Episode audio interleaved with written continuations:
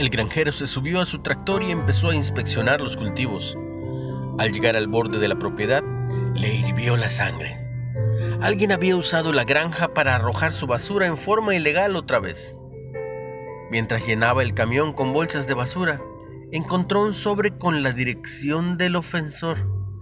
Era una oportunidad demasiado buena como para ignorarla. Esa noche, condujo a la casa de aquel hombre y llenó el jardín de una montaña de basura. Algunos dicen que la venganza es dulce, pero ¿será así? En primera de Samuel 24, David y sus hombres estaban escondidos en una cueva para escapar del asesino rey Saúl. Cuando Saúl entró a la misma cueva, los hombres de David pensaron que era una excelente oportunidad para que David se vengara. Sin embargo, David luchó contra su deseo de vengarse. El Señor me guarde de hacer tal cosa contra mi Señor. Cuando Saúl descubrió que David le había perdonado la vida, no lo pudo creer.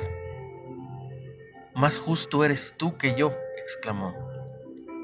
Si nosotros o nuestros seres queridos se enfrentan injusticia, puede haber oportunidades de vengarse. ¿Cederemos a estos deseos como hizo el granjero?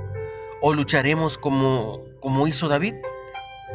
¿Escogeremos la justicia sobre la venganza? Qué difícil decisión. Una reflexión de Sheridan. Jesús, tú amas a nuestros enemigos. Quiero buscar justicia, pero a tu manera. ¿Cuándo sentiste deseos de vengarte de alguien?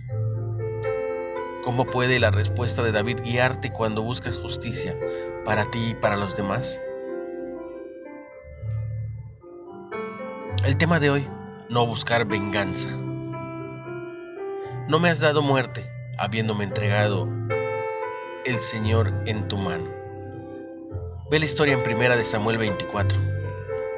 Ten un excelente día y recibe mucha bendición. En el nombre de Jesús.